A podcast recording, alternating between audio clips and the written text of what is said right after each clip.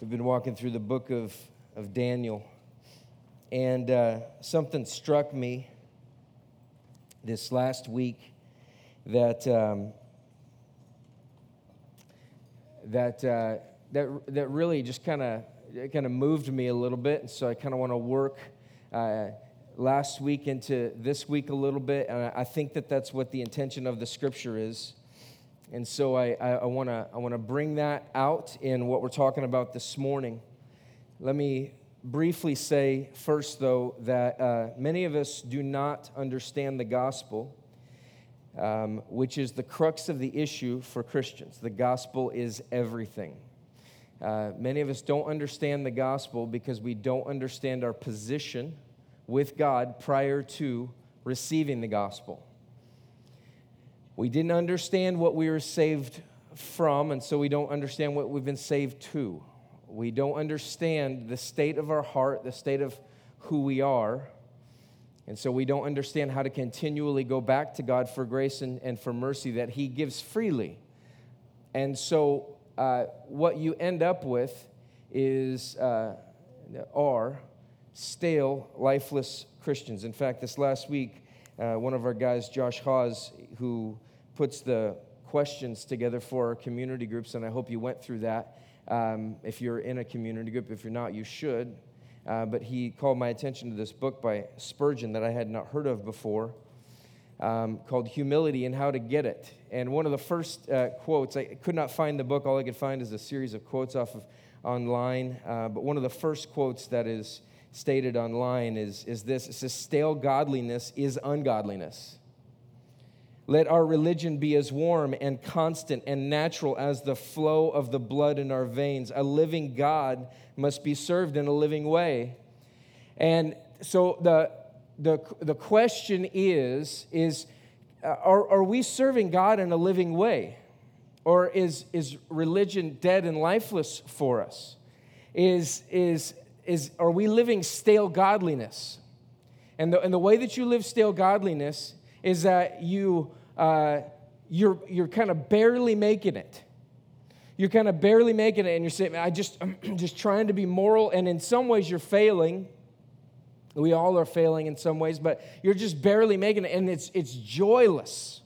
It's it's joyless, and, and to some degree, you're just hanging on by a thread. And and some of us have no joy in God. We have no joy in who He is. That's why we just sang that song. We just don't have this joy that's just that's that's erupting out of us because of the Father who loves us. We don't have this joy that, that is erupting us. And, and the question is, is, is why don't we have that joy? Why don't we have this joy that is that is just erupting in us? And why are we just constantly led to believe that like I, I just I'm just trying to be more moral, I'm just trying to get with God, I'm just trying to do better? And the truth is, is because this stale godliness is brought about because true Christianity, and I'm, I'm not here to question your faith. I don't know, I don't know where you stand with God. But some of us need to question whether we ever actually received the gospel in the first place or whether we have gone on receiving it. Not that your salvation is contingent on that.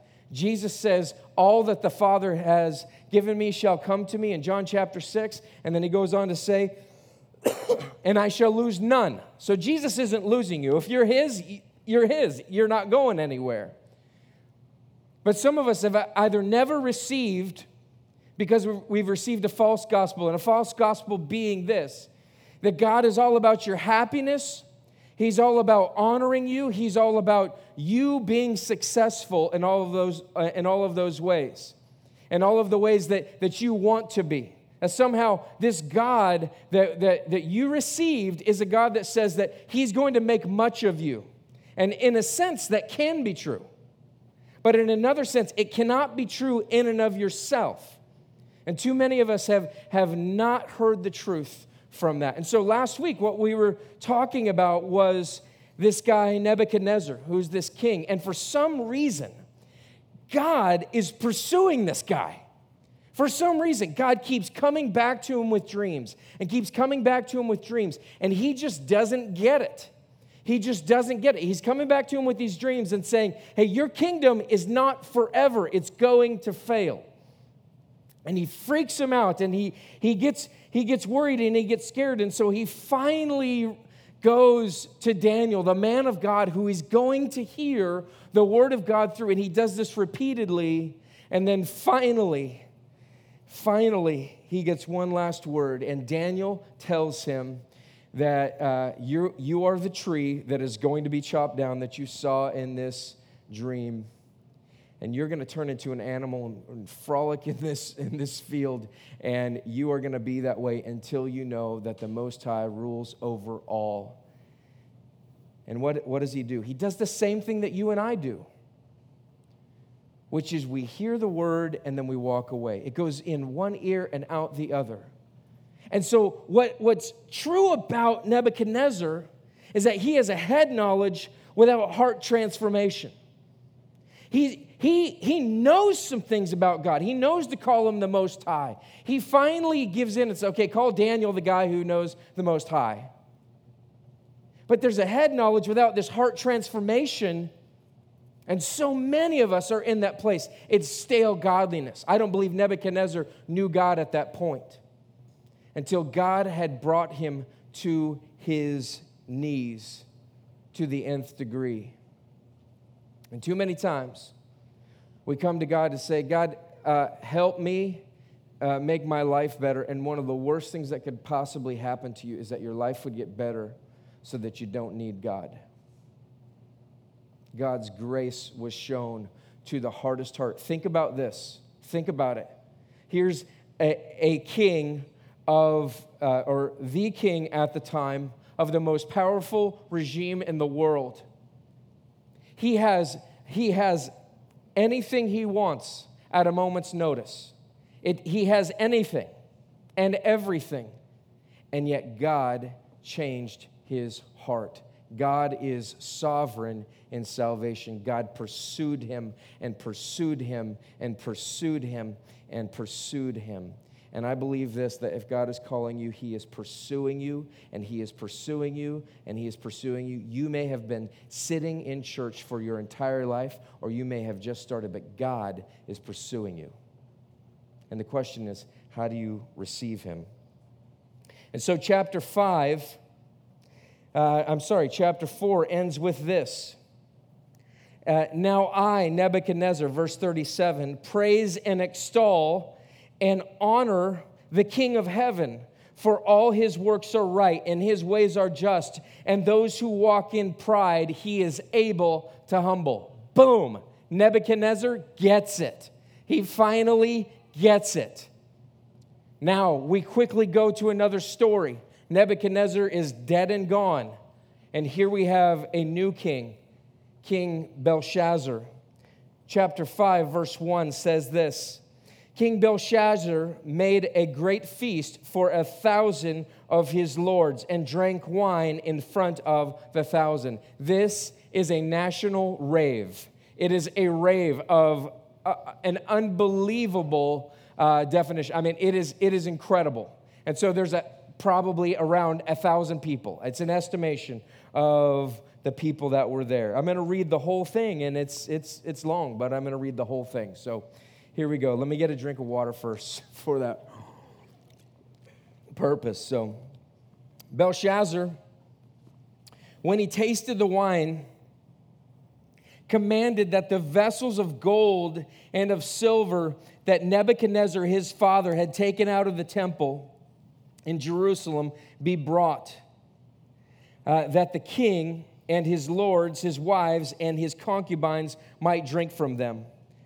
Then they brought in the gold vessels that had been taken out of the temple, the house of God in Jerusalem, and the king and his lords, his wives, and his concubines drank from them. They drank wine and praised the gods of gold and silver and bronze, iron, wood, and stone. I have to stop. I can't read the whole thing. Sorry, I, I, I was going to do it. I decided not to. Okay.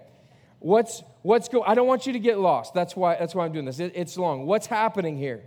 Well, years ago when Daniel and his three friends were taken ca- into captivity, into Babylon. They, they are Jews. They are from Israel. When they were taken captive, what was also taken were these vessels from the temple. These vessels are holy vessels. These are vessels that are used in the, the practice and the worship of God during those days. These are things that God specifically said that the Israelites were to make, and these were supposed to be used in the worship of God, and that and for that purpose alone.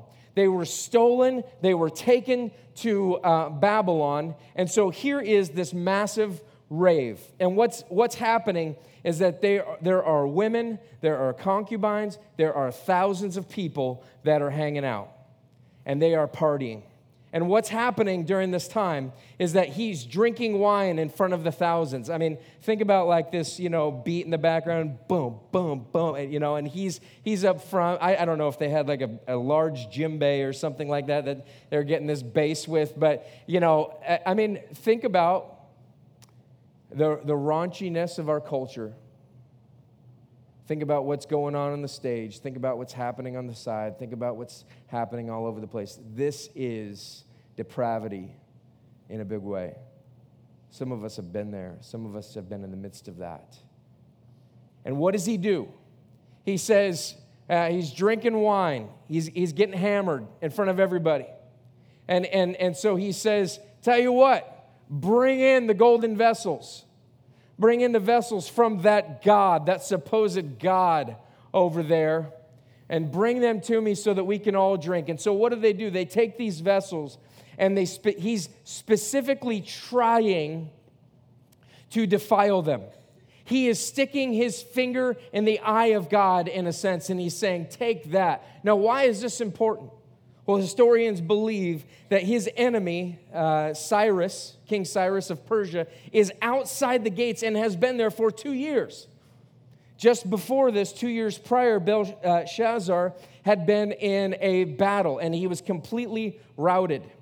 And so what happens is he goes back into his city, which one commentary says could have had walls that were three hundred fifty feet tall. I don't even know how that's possible. I've heard other figures as well, but it was massive. And he goes back in there with his army, closes the doors, and locks himself in, and is just sitting there. And so what many people believe is what, what's happening here is that this guy is in serious trouble. There is a stronger army outside the gates, but they can't get in. And they haven't been able to get in for two years, and they have loads of supplies. In fact, they have gardens, they have livestock, they have everything they need to last these guys forever. And so they're inside, and they are just kind of basking in this. And many people say that this is just bravado. You think you've got me under siege? Guess what? I'm going to party. I'm going to party. I'm going to forget my troubles. And what, what, is, what does he engage, engage in? It's alcohol. And it seems like it's sex. He is looking for escape. And in the midst of that escape, says, you know what? While we're at it, let's mock this God and his goblets. Let's just, we have these incredible walls. They're impenetrable. No one can get through them. And so let's just kind of sit and wait this out. He's mocking God. He's thinking he is uh, impenetrable. Nothing's going to happen. And so he's partying. He's getting wasted. And he's mocking God. And then verse four says, they drank wine and praised the gods of gold and silver and bronze and iron and wood and stone. And what's he doing there? It's just flat out idolatry. It's just flat out idolatry that he's he's engaging in. He's worshiping and serving the created thing. In fact, Romans chapter one, verse uh, verses uh, twenty-one, chapter one, verse actually. Uh, verse twenty-one said, for although they knew God, they did not honor him as God or give thanks to him, but they became futile in their thinking, and their foolish hearts were, were darkened.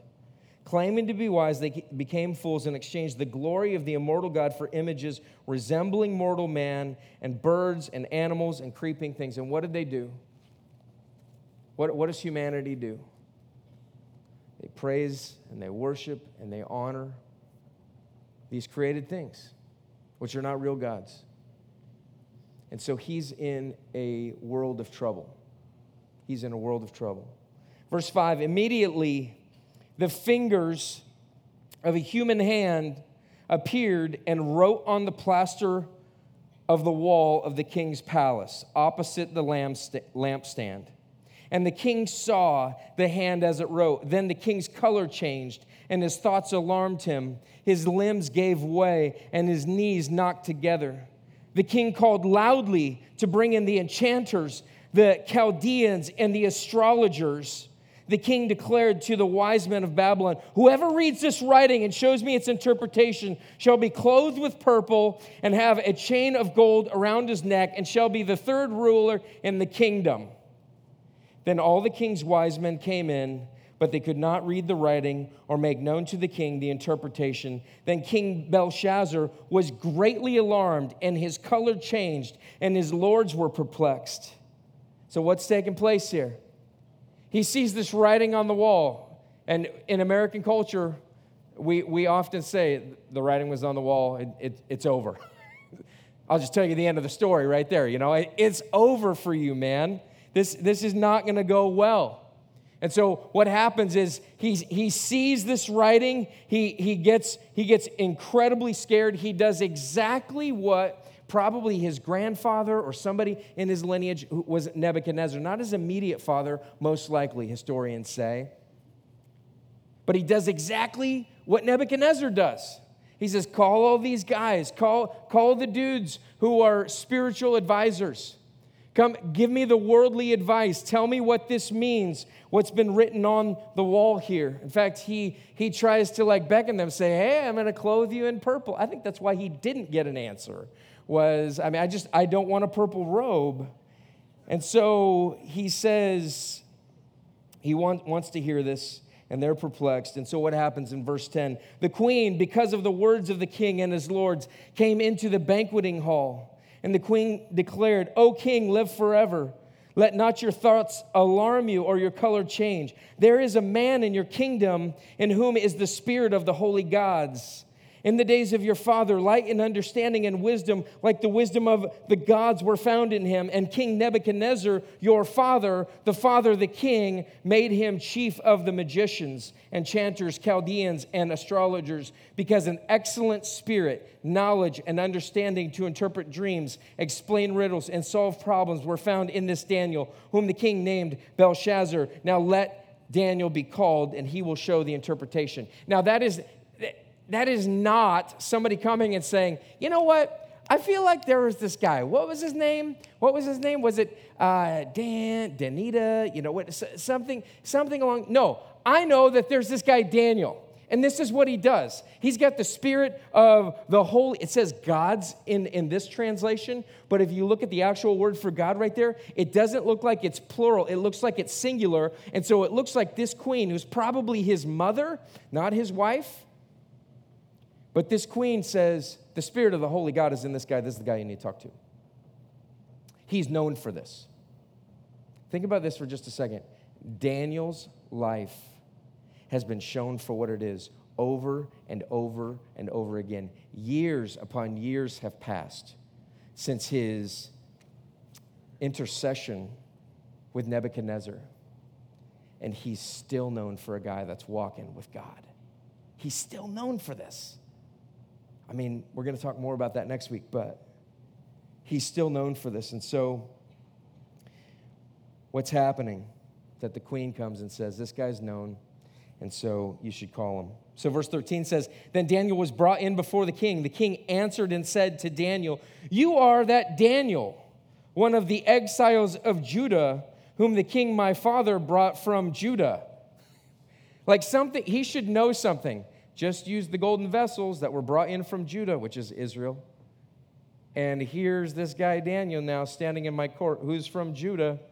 Uh-oh. And he says this, I have heard of you that the spirit of the gods is in you, and that light and understanding and excellent wisdom are found in you. Now the, the wise men, the enchanters, have been brought in before me to read this writing and make known to me its interpretation, but they could not show the interpretation of the matter. But I have heard that you can give interpretations and solve problems. Now if you can read the writing and make known to me its interpretation, you shall be clothed with purple and have a chain of gold around your neck and shall be the third ruler in the kingdom. And so he says to him, hey, I'm going to I'm going to give you whatever you want if you will just tell me what this means. Think about what, what, that, what that's like. Uh, I'll give you whatever you want if you tell me what I want to hear. Just tell me what I want to hear. Such incredible pressure on Daniel to say, to change it, to tweak the word of God, to tweak the word of God that, that, that God is speaking to Belshazzar. Such incredible pressure. Do you feel that pressure? The pressure to change the word of God, to say something else? Many people do. Many people in this age range, especially this generation, want to change the word of God because it's uncomfortable. Daniel doesn't shy away from it. Daniel is a man of God. Then Daniel answered and said before the king, let your gifts be for yourself and give your rewards to another. Snap. Wow. This guy is serious about following God. Nevertheless, I will read the writing to the king and make known to him the interpretation. O King, the Most High God, where, where, where's he going here? He's going back historically. O King, the Most High God gave Nebuchadnezzar, your father, it's probably his grandfather, he's in the lineage. They don't have words for grandfather or things like that at that time. So everyone, every male in your uh, in your family is basically a father, not necessarily grandfather. So he's talking about somebody who's in his lineage, which is Nebuchadnezzar. The Most High God gave Nebuchadnezzar, your father, kingship and greatness and glory and majesty. And because of the greatness that he gave him, all peoples, nations, and languages trembled and feared before him.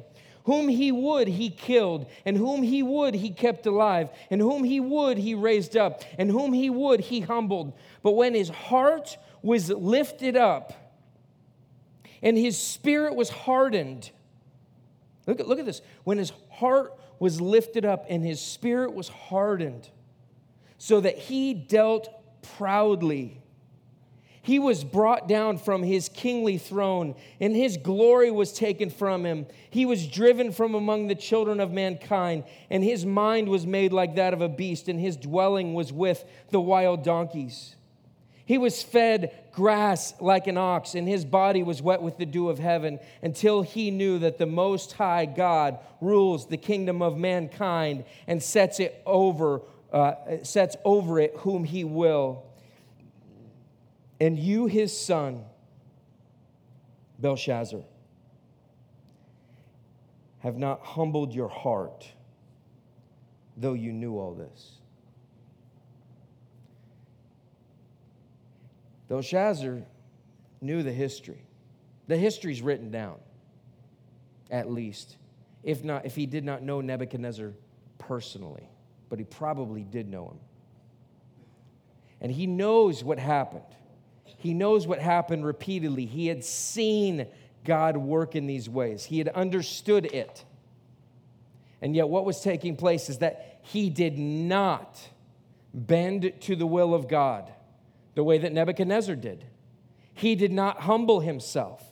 He did not, he did not, he did not humble himself in the way that Nebuchadnezzar did.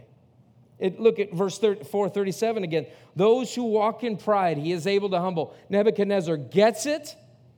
Belshazzar does not, though he had seen all of this, though you knew all this. But you have lifted, verse twenty-three again in chapter five, but you have lifted your, uh, up yourself against the Lord of heaven. It's not just that he was partying. It's not that he was just engaged in, in, in, in uh, drunkenness.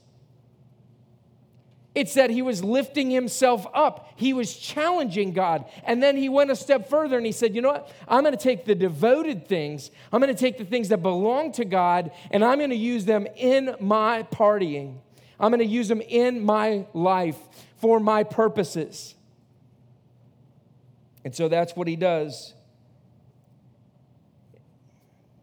And the vessels of his house have been brought in before you, and you and uh, uh, you and you and your lords, your wives, and your concubines have drunk wine from them, and you have praised the gods of silver and gold, of bronze, iron, wood, and stone, that which do not see or hear or know, but the God in whose hand is your breath and whose are all your ways, you have not honored.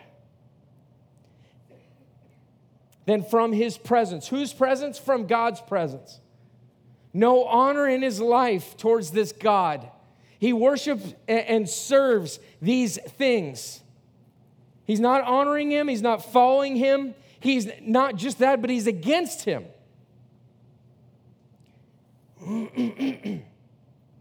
Then from his presence. From God's presence. God has spoken here. The Most High God. The hand was sent, and this writing was inscribed. And this is the writing that was inscribed. We finally hear what the writing on the wall was.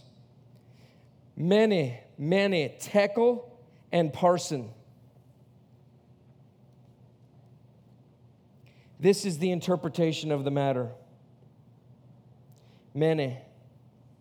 God has numbered the days of your kingdom and brought it to an end. Look, look it's, it's, it's repeated twice, but he just tells it once. The, the word inscribed on the wall is repeated twice. Many, many. I, I think that's really interesting. God has numbered your days, uh, numbered the days of your kingdom and brought it to an end. God has numbered the days of your kingdom and brought it to an end. It was important that he hear that twice. Who knows why? But it needed to be communicated. Tekel, you have been weighed in the balances and found wanting. Perez, your kingdom is divided and given to the Medes and Persians. What do you do when you hear a word from God that comes to you that is, I'm in trouble? I'm in trouble. I have come under judgment. The word of God has spoken to me, and I am under the judgment of God. Do you know what our, our culture says? Those judge, those judgmental people, and let's be honest, there's a lot of judgmental Christians out there. There's a lot of reason to believe that Christians are judgmental, but the Bible gets thrown in with that. The word of God gets thrown in with that. And so in our culture that is basically saying, live however you want, use the culture as a canvas to paint who you are on it. Worship and serve whatever you want. In fact, worship yourself. That is, that is the most profound thing that's going on in our culture, which is leading to decay and, and just absolute chaos in our world. Do whatever you want. And then when you read the word and the word speaks to that and the word condemns that lifestyle or condemns that way of living, and we say, I don't want to hear it. I don't want to hear it. How do we respond? But how does Belshazzar respond here? He hears it. Then Belshazzar gave the command, and Daniel was clothed with purple. A chain of gold was put around his neck, and a proclamation was made about him that he should be third ruler in the kingdom. He didn't even listen to what Daniel had said. Daniel said, I don't want the gifts. We don't know the significance of that. But it's clear that Daniel said, keep your gifts for yourself, give them to someone else. And Belshazzar says, yeah, well, I'm king. Okay, fine. Give him the gifts. Let's be done with it. That very night, Belshazzar, the Chaldean king, was killed, and Darius the Mede received the kingdom, being about sixty-two years old, which is the beginning of the Medo Persian Empire. He's killed immediately. God opposes the proud, but gives grace to the humble. God opposes the proud, but gives grace to the humble. There are two stories here. There's Nebuchadnezzar, a tale of two kings, if you will. There's Nebuchadnezzar, who has every reason to believe that he is it. He's the most amazing thing ever. God's pursuing him. God's giving him information. God's sending dreams to him saying, you must worship the Most High God. And what happens repeatedly is that he does not, he does not, he does not. And then finally, God breaks him. And how does he break him? He sends him out of his mind. He has a tragedy. He has a circumstance. He has something that causes him to lose control over his entire life. And he finally says, he looks up to heaven and, and he says, okay, you're God and I'm not. He finally gives in. But why does he finally give in? How does he finally give in? But you look at Belshazzar. He knows all of this, and yet he continues co- to commit the sins of the past. He knows what Nebuchadnezzar went through. He knows that he started following Yahweh, it seems like.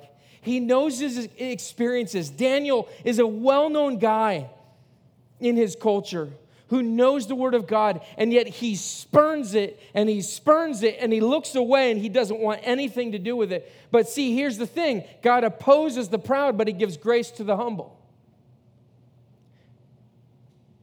But what is the process of getting through this incredible pride? See, what's going on in their, in, in their lives, in Nebuchadnezzar and Belshazzar's life, is this, it's the same problem that you and I deal with. It is the definition of the human condition.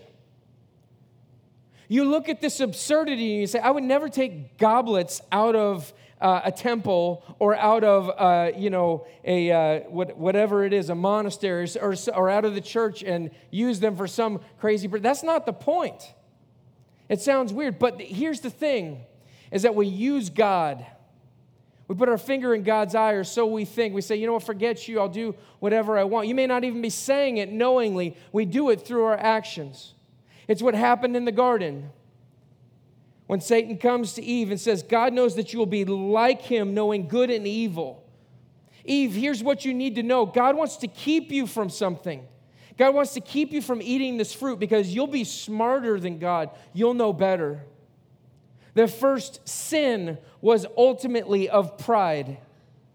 And every sin since then has devolved into, it, it, I'm sorry, it has erupted from pride. The pride of saying, I know what's best. I know what should happen. I know what should take place. But here's the thing, is that sometimes we can be told a gospel that does not resolve that pride. It goes along with that pride and says, you can have your pride and God. You can have your pride, and God will give you more pride. God, God, God is going to give you, fill in the blank, your best life now. God is going to. God is going to make you incredible. You just got to have enough faith. You got to have this without ever dealing with this pride, without ever dealing with it. And although you and I may not express it in the same way as a world leader can, Nebuchadnezzar's heart is my heart. Belshazzar's heart is my heart. And the only question is, will I be humbled or will I stay in my pride? Will I be humbled or will I stay in my pride?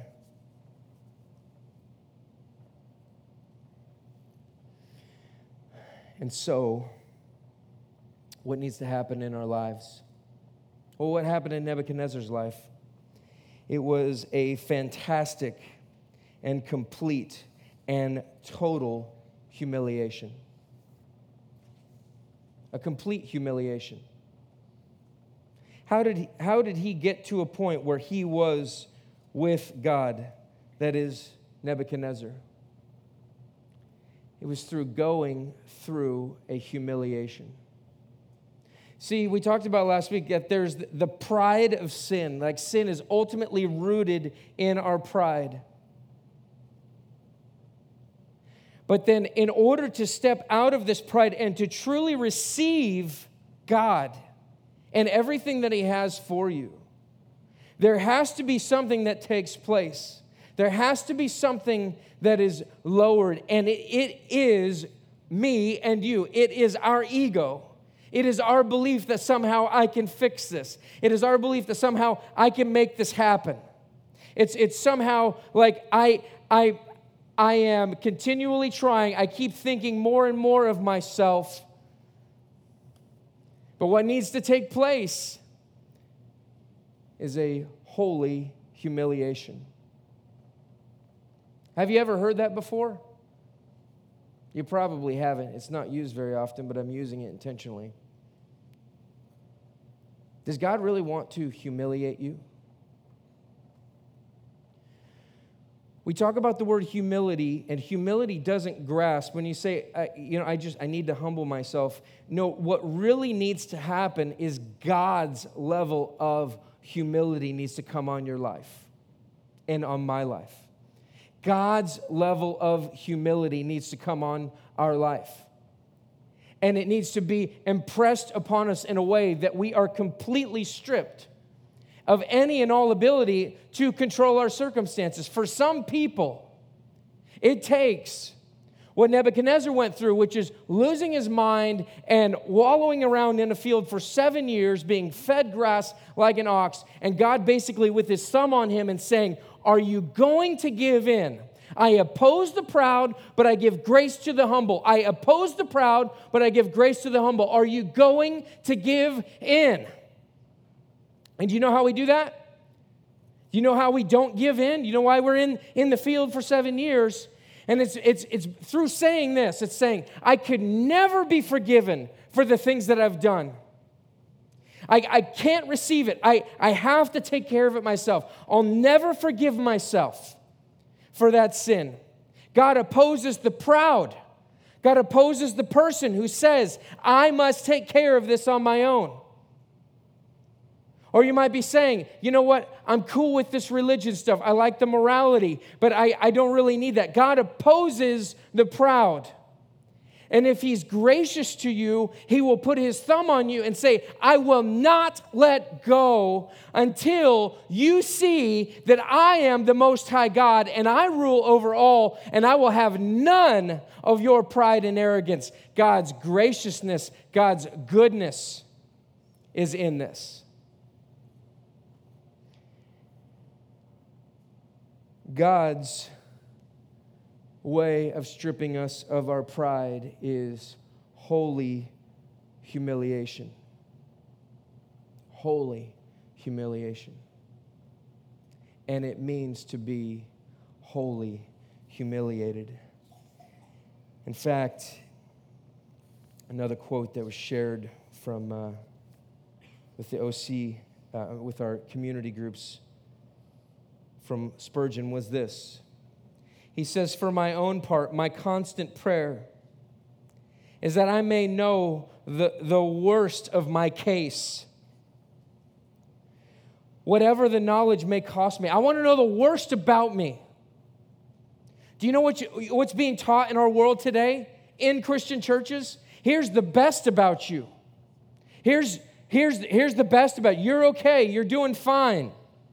Spurgeon, who's be- believed to be one of the best preachers in the world at one point, says, I want to know the worst of my case, whatever the knowledge may cost me. I know that an accurate estimate of my own heart can never be otherwise than lowering to my self-esteem. But God forbid that I should be spared the humiliation which springs from the truth.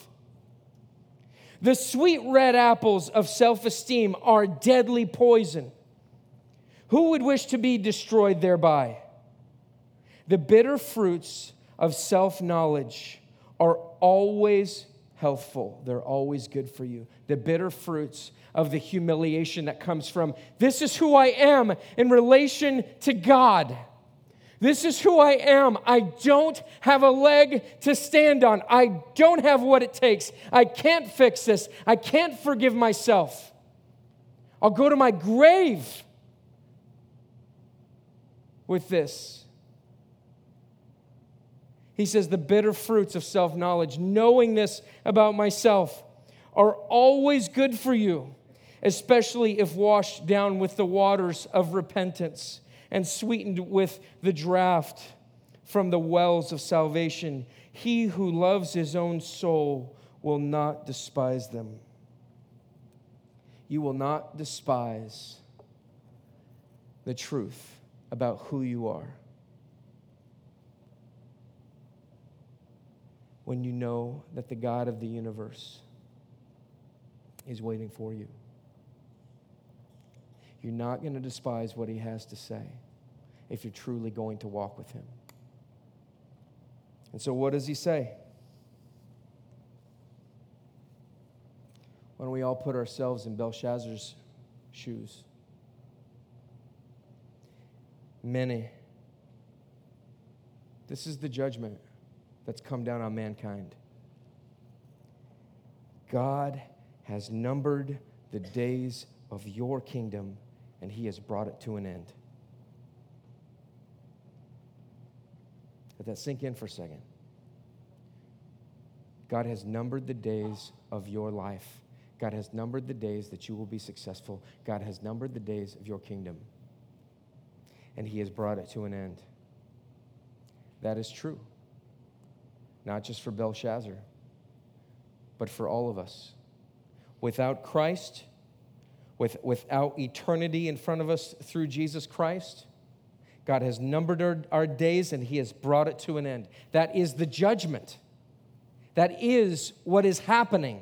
That is what is going to take place. Tekel. You've been weighed in the balances and found wanting. Look at your life. Some of us who may have a, a, a, just a smidgen of humility, maybe you've, you've had some type of success, and you keep, you're, you're coming upon this success, and you begin to have this thought of, why me? Why not the guy that, that I started with?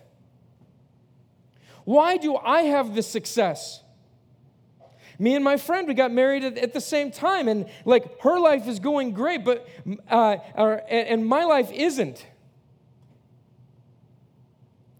So why is her life going great? And pretty soon she begins to think like, well, I, I have no idea why, but maybe it's just because I chose wisely.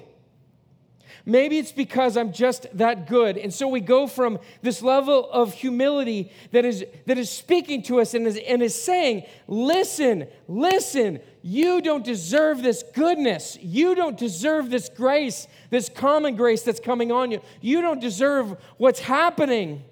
You don't deserve this growth. It didn't come from you. It didn't come from your life. It didn't come from your abilities. But you know what we do? You know what? You know what? I'll write a book about how to find a great husband. I'll, I'll say everything that I did to make that happen. I'll write a book about business, and I'll say how, how, how what a great guy I am, and that's what makes me a good person, without ever acknowledging this. There's no reason why I'm in this position. For some reason, God smiled on my life. He allowed it to take place. You have been weighed in the balances and found wanting. What you believe about yourself isn't true. You're not just that good. God decided to give that to you, just like he decided to, to bless Nebuchadnezzar with, with his kingdom. He did the same thing for Belshazzar, but God opposes the proud, and he gives grace to the humble. You've been weighed in the balances and found wanting. Now, what will your response be? Perez, your kingdom is divided and given to the Medes and the Persians. It's essentially saying everything you own will be dashed to pieces. Everything that you've been working for, everything that you think that you have, it will go for nothing. Belshazzar said, okay, give him the robe. Let's be done with it. Nebuchadnezzar was on his knees and said, He's the Most High, and He rules over all, and He gives in.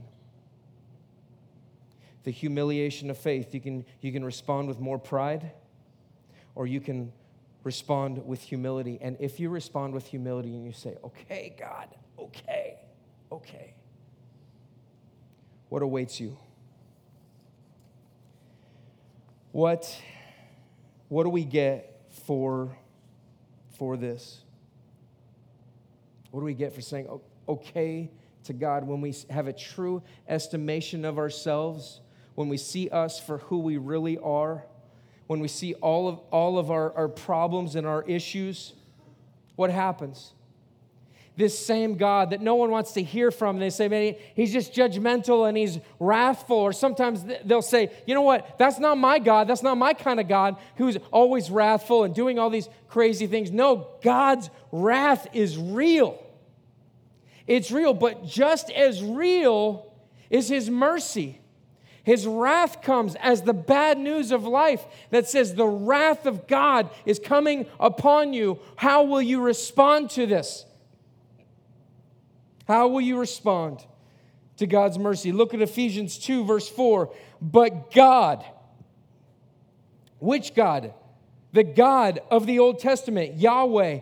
But God, being rich in mercy, Ephesians two, four. Because of the great love with which he loved us, even when we were dead in our trespasses, made us alive together with Christ. By grace you have been saved, and raised us up with him, and seated us with him in the heavenly places in Christ Jesus.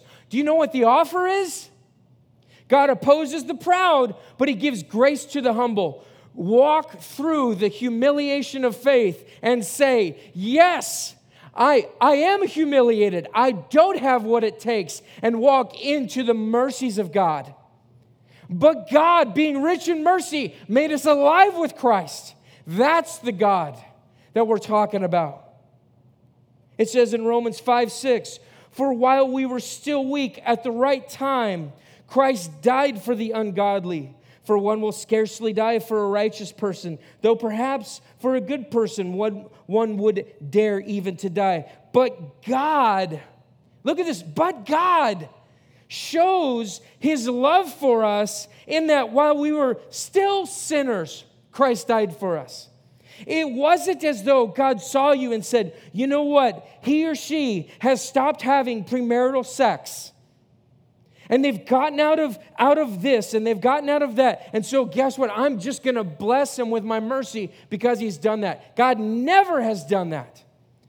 God, for some crazy reason, looked down and he said, you are mine, and you will be with me, and you will walk with me. God shows his love for us. While I'm sinning against him, while I'm drinking from the goblets from the temple, while I'm saying, yay to the wood god and the silver god and whatever god I'm worshiping, my creation, my success, God says, while I'm still sinning, he dies for me.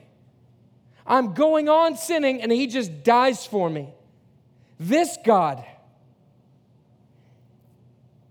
Since, therefore, we have now been justified by his blood, much more shall we be saved by him from the wrath of God. For if while we were enemies, we were reconciled to God by the death of his Son, much more, now that we are reconciled, shall we be saved by his life. More than that, we also rejoice in God through our Lord Jesus Christ, through whom we have now received reconciliation. No, we just came full circle. Stale godliness is not godliness.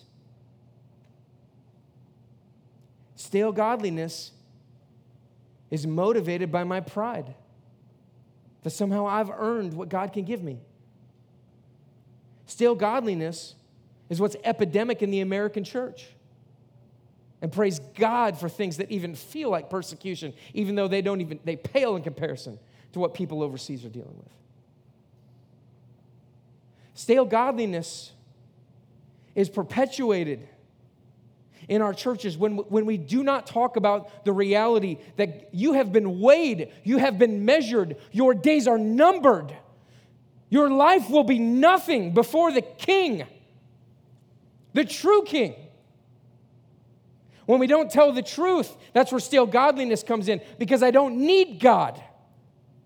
All I need is a little bit of religion. But if I need God, because I've been humiliated to the point that says the only way I can, I can go on is with God. That, my friends, is a godliness that just goes on. And it doesn't stop. And it's driven by, by this reality. There's nothing in me that he looked at and said was lovely, and yet he went to the cross for me. I have no business standing before the King of Kings and the Lord of Lords. I have no business being loved by the Most High God. I have no business being a recipient of His grace and mercy. And yet He loves me. Look, look at what it says. More than that, verse eleven of Romans five, more than that, we also rejoice in God. We rejoice in Him. Through our Lord Jesus Christ, through Him, we have now received reconciliation. Your religion will stay dead as long as you believe that you're responsible for your success, for your salvation, or for anything in your life. Allow yourself to be humiliated before the Most High God and respond in faith by saying, I give up. I give up. You went to the cross for me. Have you ever done that? Have you ever, have you ever asked God to save you? Or has it just been something you've gone along with? Been hanging out with Christian people, you've been doing your thing, but you've never been confronted with the humiliation of faith. Look deeply into the Scriptures and see the truth about who you are so that you can experience the love of God found in the gospel. Lord God, we We ask for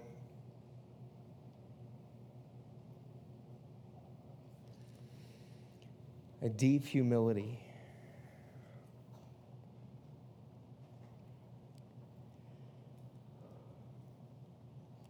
Lord, you know, I, I as I was putting together this sermon, I I was peppered with the idea that, man, I mean, where's where's my pride? Where's my, my humility? I'm, I'm in the same boat with these people. I, I've I've gone on and I and I and I read the Bible for a living, and I teach about it, and so I've gone on and and, and I've gotten comfortable in that, and and that with that has come some pride. Lord, so all of us in this room have, have we're. We're at this point of pride, of thinking that we've arrived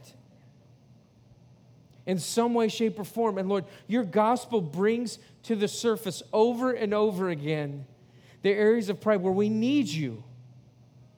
That we're, we're not just receiving the gospel as though it's just, it's just one time and then we go on to something else. No, it's, it's go on receiving the gospel. Continue to walk in Him. And so, Lord, we ask that of you.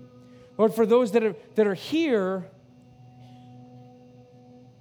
and don't walk with you, who are confident in their job and in their work, Lord, I'm thinking of men, younger men who feel confident.